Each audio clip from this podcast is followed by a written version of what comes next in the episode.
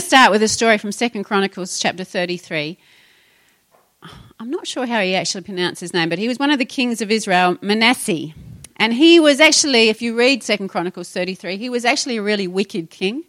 And um, the streets of Jerusalem ran with blood so much. He sacrificed and killed his own people so much. He, he sacrificed in the fires of the pagan gods, his own children, his own sons. That's what they used to do back then. You know, you wonder when you read through the Old Testament why God was so kind of like firm and disciplined and strict. It was because the pagan nations were not just like, you know, we're worshipping a, a statue. They would they would they would kill their own children in the in the fires of um to worship and sacrifice and all sorts of crazy stuff. So um anyway, he was meant to be one of the kings of Israel, serve the one true God, but he uh, his heart was very wicked, and he and he um did not do that, and he worshipped lots of pagan gods, and um God warned him to no avail. His prophets spoke to them, you need to turn from your ways, you need to bring down the sacrifice poles. You used to have altars all over the land. And uh, God warned him and he would not listen, so he allowed the Assyrian army to attack um, Jerusalem and the, and the nation of Israel, and they took him away to Babylon in chains. They used to put a nose ring through your nose and, and chain you up and drag you away. And uh, Manasseh, he, he actually decided in deep distress, he sought the Lord his God and sincerely and humbly um, came before him and and prayed. And God listened. Which I think, I, I actually read this and I think it's just truly remarkable how loving and kind God is. That even though he was such a wicked king that he had led God's people astray, that when he humbled himself in distress and sought the Lord of his, you know, of his relatives, he, he hadn't known him, but he knew about him and he sought him, that the Lord listened and um, showed his loving kindness to him, and they actually got him to be able to return to Israel and to Jerusalem and to be king again. And because of that, he finally realized that the Lord was God alone. And if you read the rest of his rule, um, he tore down all the sacrifice places, and he um, he led by example, and he turned to the Lord and um, changed. But it was the fact that he repented and that he said, I don't want to do this anymore. I, I realized in my distress what I have done, and in true repentance he turned to the Lord. And I just think God is so good, that even somebody who would sacrifice his own children in the fires of a pagan god, that when he realized what I've been doing and repented truly and said, I'm, and turned away from that, that God heard from heaven and um, showed his loving kindness and actually restored him to his kingdom. Why do I tell you that? Because I actually um, have been feeling for a little while, and Philip and I have been talking about just the importance of the words that we're speaking. And that it really does govern the way we live our lives, the word we speak. And the Lord's been really checking me. He spoke to me a couple of years ago and said, you're an oracle. When you go into the heavenlies and you go into my secret place and I share things with you, you become an oracle where you speak the very words of God. And he said, when you have that responsibility to do that, you've got to watch what else you're saying. Because it's so powerful, you know, what we speak. And we, you know, if God, if we walked in the authority all the time, of every time we spoke it happened, we'd be in trouble. But that's actually where God wants us to be, that he wants us to be walking, knowing who we are and our identity in him so firmly, and that he can trust us at what comes out of our mouth so much that when we speak it happens, when we declare things it happens. That's where he wants us to get to. And so he's been giving me a check about it for, a, a, for probably eighteen months now. I've just watched the words you speak. And I slip up. I can have a little hissy fit and say stuff. The kids on Monday morning can annoy the heck out of me, and I'll, you know. And it's like, but we've got to watch the word we speak. We've got to make sure we're not repeating stuff that is not ours to repeat, that we're not critical, that we're not negative, you know, that we're not judgmental. And it's so easy because the culture of our world is exactly that. Judgment, critical, words that aren't, um, you know, uplifting, that aren't wholesome. And then the word, this word, God's word, is so clear about don't let any unwholesome word come out of your mouth. So that means we don't curse, we don't cuss, we don't swear, we don't pull others down, we don't judge, we don't gossip, all those things. And it can be very confronting because we fall short. And so I read, when I read Second Chronicles thirty-three this week, and I was like, oh, Lord is so good that even when we stuff up all the time and we mess up, that the Lord is so good, and if we come to him in repentance and truly want to change, that he restores us, that he sees our weaknesses and he says it's okay because in me you can do all things through Christ who gives you strength, Philippians four. And so I want you to remember that as I share this morning. And for the next forty days, as a community, Philip and I really feel like we're going to just hammer our words. Yeah? So Rebecca has asked, if you're not following Jesus Central on Facebook, not Facebook, Instagram, that you find us, because I'll just have a little chat to her at the door then. We're going to flick up some, some stuff every day to encourage us to guard our mouth, set a guard across our mouth, watch what's coming out of our hearts, because out of the heart, our mouth speaks. And it's not a behavioural change, it's a heart change. You know, we can go, oh, you know, I can't speak that, but if our hearts have it, it's going to come out when you're under pressure. So this is about a heart change, because the Lord wants us to have sweeter, gentler, more tender hearts. And so that's what I want us to really focus on for the next forty days, um, and to and to be focusing on what's coming out of our mouth. So it's a spiritual journey to eliminate toxic words from our life. Yeah? Can we do that? If we want to change our lives, one of the first things we do is to change our words. And uh, and as you start to think about that, and, and, as, and so what about, I've got this great book. It's called the forty-day Word Fast, and so that's what I'm actually going to take it from. It's by Tim Cameron, and if you, should, I was reading his um, testimony, and he was a pastor. You know, he thought he was okay, but people actually started to stay away from him because he would be sarcastic. You know, we we lo- we we think we're clever when we have a sarky comment. I'm really slow at it. I'm not very good at sarcastic comments. I'm like, why didn't I think of that? But, you know, there's a reason for these things. It's like I'm not good on the quick comeback or the banter or all those things. And, yes, there's a level, but we need to watch that we don't step over the line because it's very easily to tear down and uh, instead of build up. And far too often we can have negative attitudes and words flowing forth from our mouths, and um, it's good for us to do a little check and assess what is actually flowing forth from us. And I know, like, we've got six kids and they know which button to push.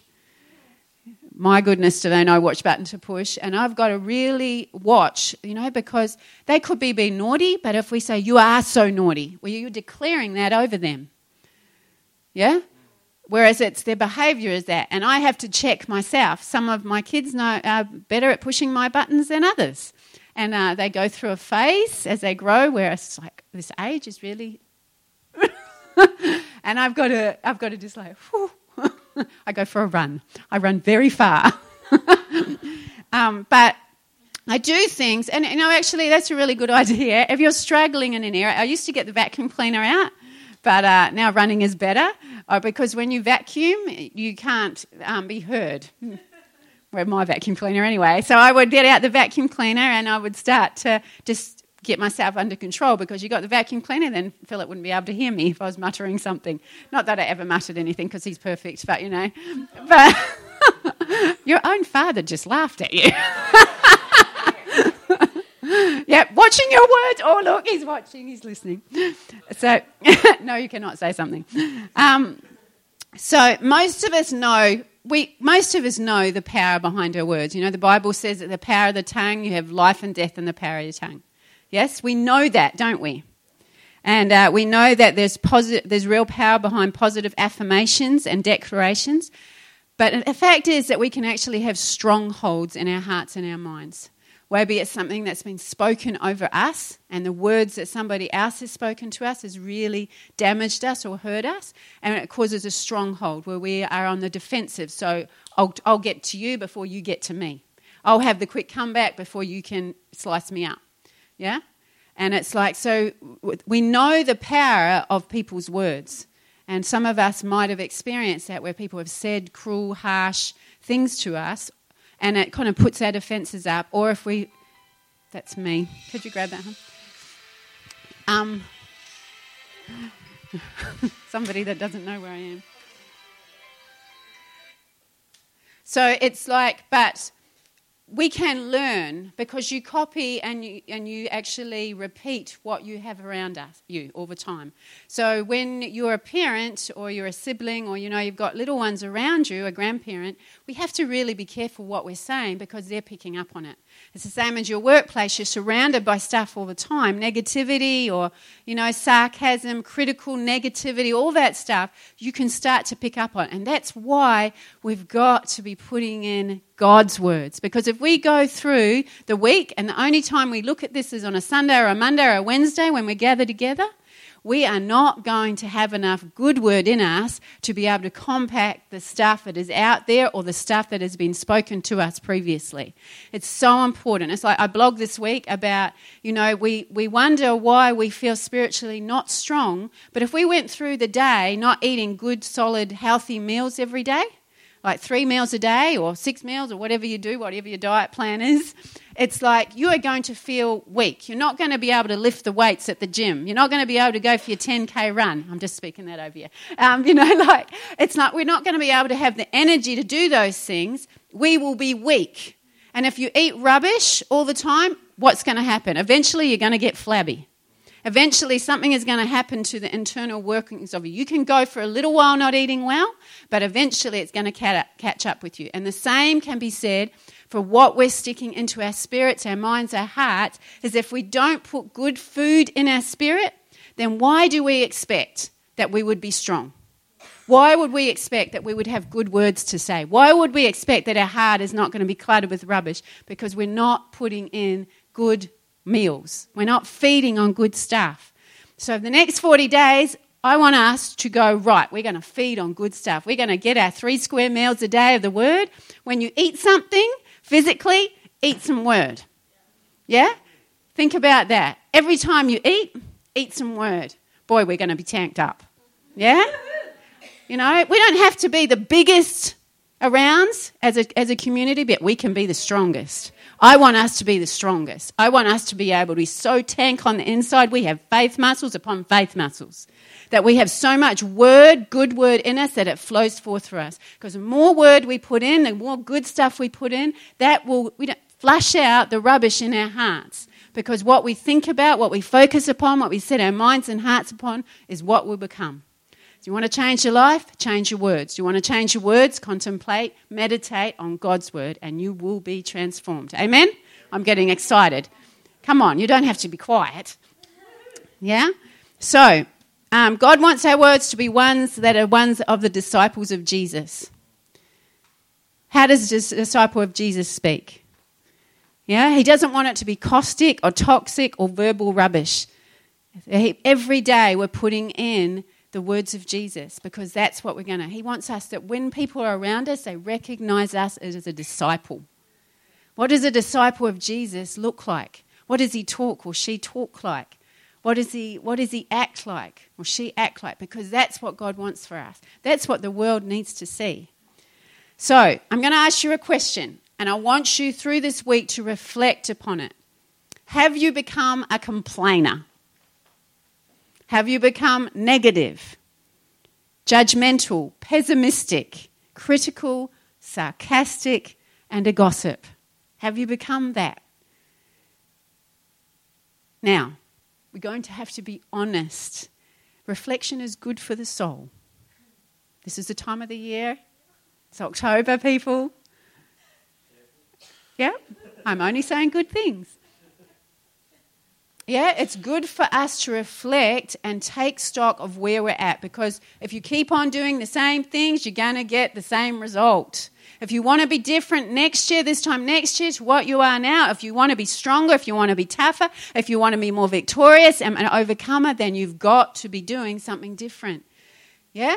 I want us to be bigger on the inside this time in forty days than we are now, that we will know that we are changing our lives because we're changing what we're putting in and what's coming out in our speech. So ask yourself the questions. Are, am I complaining? Am I negative? And am I critical? Am I judgmental? Am I gossiping? Am I repeating other people's stuff? Life and death are in the power of your tongue, and the word, our words have power to heal, or they have power to bring reconciliation, or they have power to divide and to tear down or to unite. And the enemy, he knows how powerful we are as a community. He knows that we are learning to govern. He knows that we are learning to sit in heavenly places and know our identity in Christ, and he is scared. Because when we actually operate from that realm and know who we are and who our God is, we are unstoppable. Impossible things start to happen. Impossible things happen in your family, in your workplace, in your home life. Impossible things that you thought could never happen, God says, I will exceed them, abundant beyond what you can ask or think or dream or possibly imagine. And he is scared, yeah? So, and he is scared, so he's trying to get hold of our words, because if he can get hold of our words and get hold of our hearts, then he can turn what God's purpose for us around and stop it happening. And so this is why we're going to hammer our words, and we're going to look at our hearts, and we're going to reflect, and we're going to flush some stuff out, yeah? Alrighty, Jesus' vision for us as a community and family is that we would be one as he and the Father are one. He knew our great love from one another would draw unbelievers into the kingdom as they saw what we look like. Unconditional love for one another. Unconditional acceptance. But, and the devil is scared of it, so he's trying to get hold of our words. Because if you're sitting there and a new person, or you're, and you're, or you're, you know, somebody hears you talking about somebody else, or you're critical, or you're negative, people are going to pull back from you, or people are going to go, "Oh, I don't want to bring this person in case they hear somebody talking negatively like that." We've got to be so careful, so careful, because the enemy is trying to disunite us so that people won't come in, and God will hold back people. So we've got to really watch what's going on in our hearts. Words of blessing have an amazing impact. What if every time we got together, we just talked about all the good things God is doing instead of talking about all the negative stuff? What about every time we got together, we talked about what God has been revealing and what's in his word? How different would we be? Yeah? Does he need a drink? Can I get you now? Oh, that's okay. And that's what I see God wants us to do. And I think when we get hold of our words, he's going to catapult us to a new level. Because when we get hold of our words, we're going to start declaring some really cool stuff. Not just when we gather together, but in your home. Yeah, it's all right. We can all be playing nice when we're all together now. But what happens on Monday morning when something, you know, something happens at work, or your work people are annoying you, or, you know, something doesn't go to plan, or the kids are annoying? Yeah, or your husband or your partner does something, yeah? It's like God wants us that twenty-four seven we've got to control it on our words. Because negative words are like toxins that tear down and destroy the purposes of God in our lives and in the life of our nation. Essentially, though, our hearts are the issue, and God wants our hearts to be changed. Our hearts to be changed. And uh, Isaiah fifty-eight, verse six and nine says, as Isaiah challenges us to choose a fast that can break the bonds and yokes to let the oppressed go free. Then the Lord will hear and answer our cries if we remove the pointing of the finger and the speaking of wickedness. In fact, the word fast in Hebrew means to cover your mouth. So we're going to have a word fast where we cover our mouth and we examine what is inside our hearts. We all need a reprieve from damaging words. We need a reprieve from one another saying stuff, and about what's in our hearts. We need a reprieve from that. So I'm proposing that we have a word fast. So every day I'm going to flick up on Instagram, and if you're not on Instagram, let me know. And um, or you can't get on Instagram because you're not technology that way, and I'll I'll text you. But um, yeah, you can do it from a computer. And that will will just um, flick through to you a thought and a scripture and a little um, a little thought of, okay, how are your words going today? So day one is the pointing of fingers and malicious talk. And actually we watch what comes out of our mouth, and we ask the Holy Spirit, Holy Spirit, help me to eliminate the pointing of the finger and prove to be a lifestyle where I am speaking words that are, are good. And so you think about, what is the Lord speaking to me through the verses that I send you? And then, were there any particular words that came out of my mouth today that I need to repent of? And then ask the Holy Spirit to touch your heart and keep these words out of your mouth for tomorrow. Yeah? Because when you start to actually examine your words, you're going to get a little shock, probably. yeah? Because, you know, we're, we're all different personalities. Now, I'm, I'm can only know the, the wordy person, and so um, I can ruminate around and around about things, and then out it comes. And I'll be like, I might be hurt or disappointed or cut up, and people, if they say stuff to me, I'll be like, ouch, slice. But also it's like I can get in a little puddle and you're going to be upset and, and anxious, and then that's what you say. But when we examine our heart, and it's like, why am I thinking to say that? Why did I say that? And question why. So when you catch yourself saying something that you know is critical, gossiping, judgmental, negative, challenge that and go, okay, hang on a minute. Let's have a look at these words. Why am I saying that? And then when you figured out why you said it, go, okay, well, why why did that happen? Phillips calls it the five whys. Is that right? The five whys? Yeah, five whys. So, okay, I'll give you an example. Um, oh, let me think. I'm just trying to think of an example. It's not going to put me in it. um, jump in it. All right. Um, I can get disappointed. You know, you can put into people and put into people and be there, and then you can get disappointed because, you know, they go off and do the other thing. And it's like, so I can get myself in a little hissy fit and go, I spent all my life doing this, Lord. Don't you see? Don't you hear? You know, you do it with your kids, or with me as a pastor, I do it. It's like I put in and put in and I'm there, and you don't know that I'm there at three a.m. praying for you kind of thing. And I'll get myself in a little hissy fit. I do. And then it's like, and I'll start to say, oh, what's the point? Maybe I should just give up, da-da-da. And if I and I'll be thinking that, and if I get really under pressure, and really I'll start to say stuff. And it's like, why? So I you stop and you go, why am I getting like that? Well, it's anxiousness, it's fear, it's fear of failure, failure, it's rejection, all those things. You start to go, why am I feeling like that? Why does that happen? Or, you know, you might get a bill, or something breaks down, and you go, what? What do you do? Woo. Yeah. And she's like, why does everything break down? Why is this happening to me? Why is, you know, and it's like, nothing good happening today, blah, blah, blah, blah, blah, blah, blah, blah. Yeah? Is it only me that does that? No. No. So you got to challenge what your words are and take stock of them, take hold of every word that comes out of your mouth and start to examine it.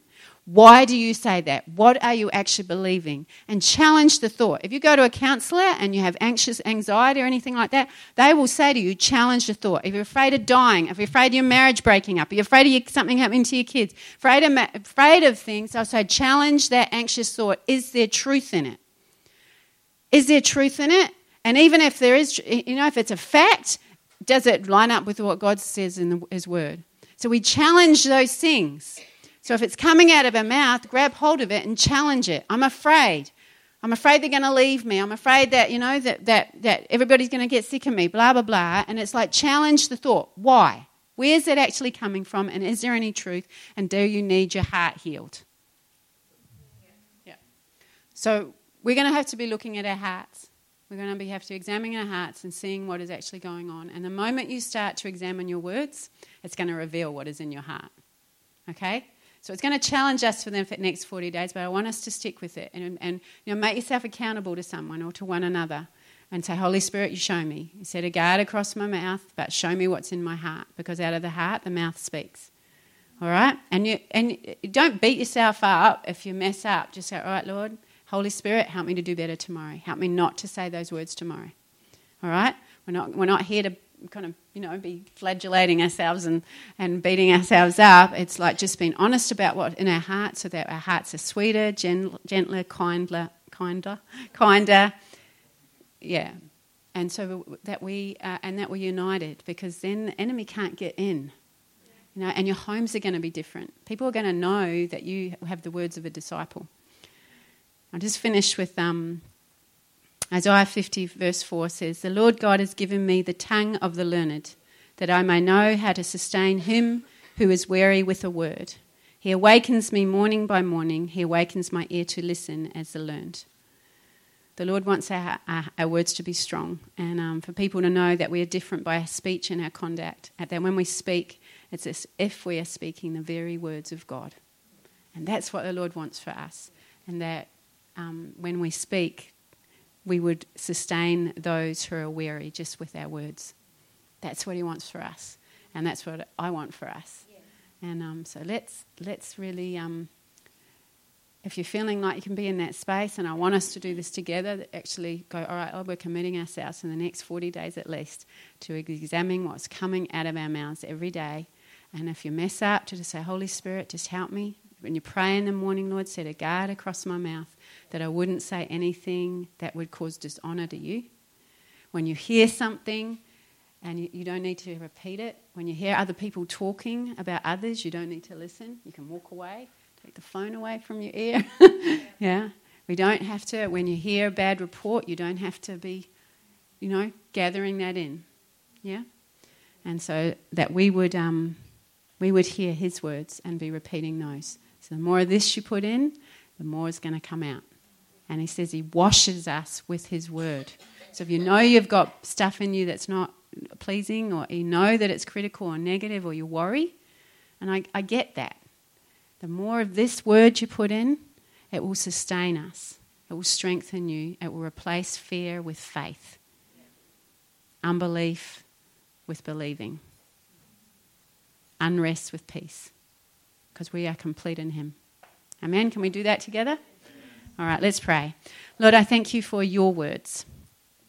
And uh, we thank you that you're such a loving and gracious God. Your loving kindness is just beyond really what we can fathom. And we come to you in repentance right now, and we ask for your forgiveness where we have allowed things in our heart um, that are not something that would please you, where we have been negative or critical, or we've judged others and we have pointed the finger, where we have gossiped and repeated things that we shouldn't have, that we have a tasty little bit of information, Lord. And we ask for your forgiveness, that you would cleanse us by the washing of your word, that you would heal us where we have been damaged by others' words, where others have criticised or torn us down, where even looking on Facebook or the media damages us. Lord, I pray that you would heal our hearts, and that as we spend this next forty days focusing in on you, and focusing in on, Holy Spirit, you guiding us in our words, Lord, that we would be changed. And as we change our words, you would change our lives and our families and our workplaces and the way we relate to one another. Lord, that we would be so strong in this, that we would not easily be able to be offended or hurt or damaged any longer by others' words. We pray a blessing, Lord. We pray your help and your counsel and your guidance, Lord. And change our hearts, Lord. I pray in Jesus' precious name. And we all said, Amen. Amen.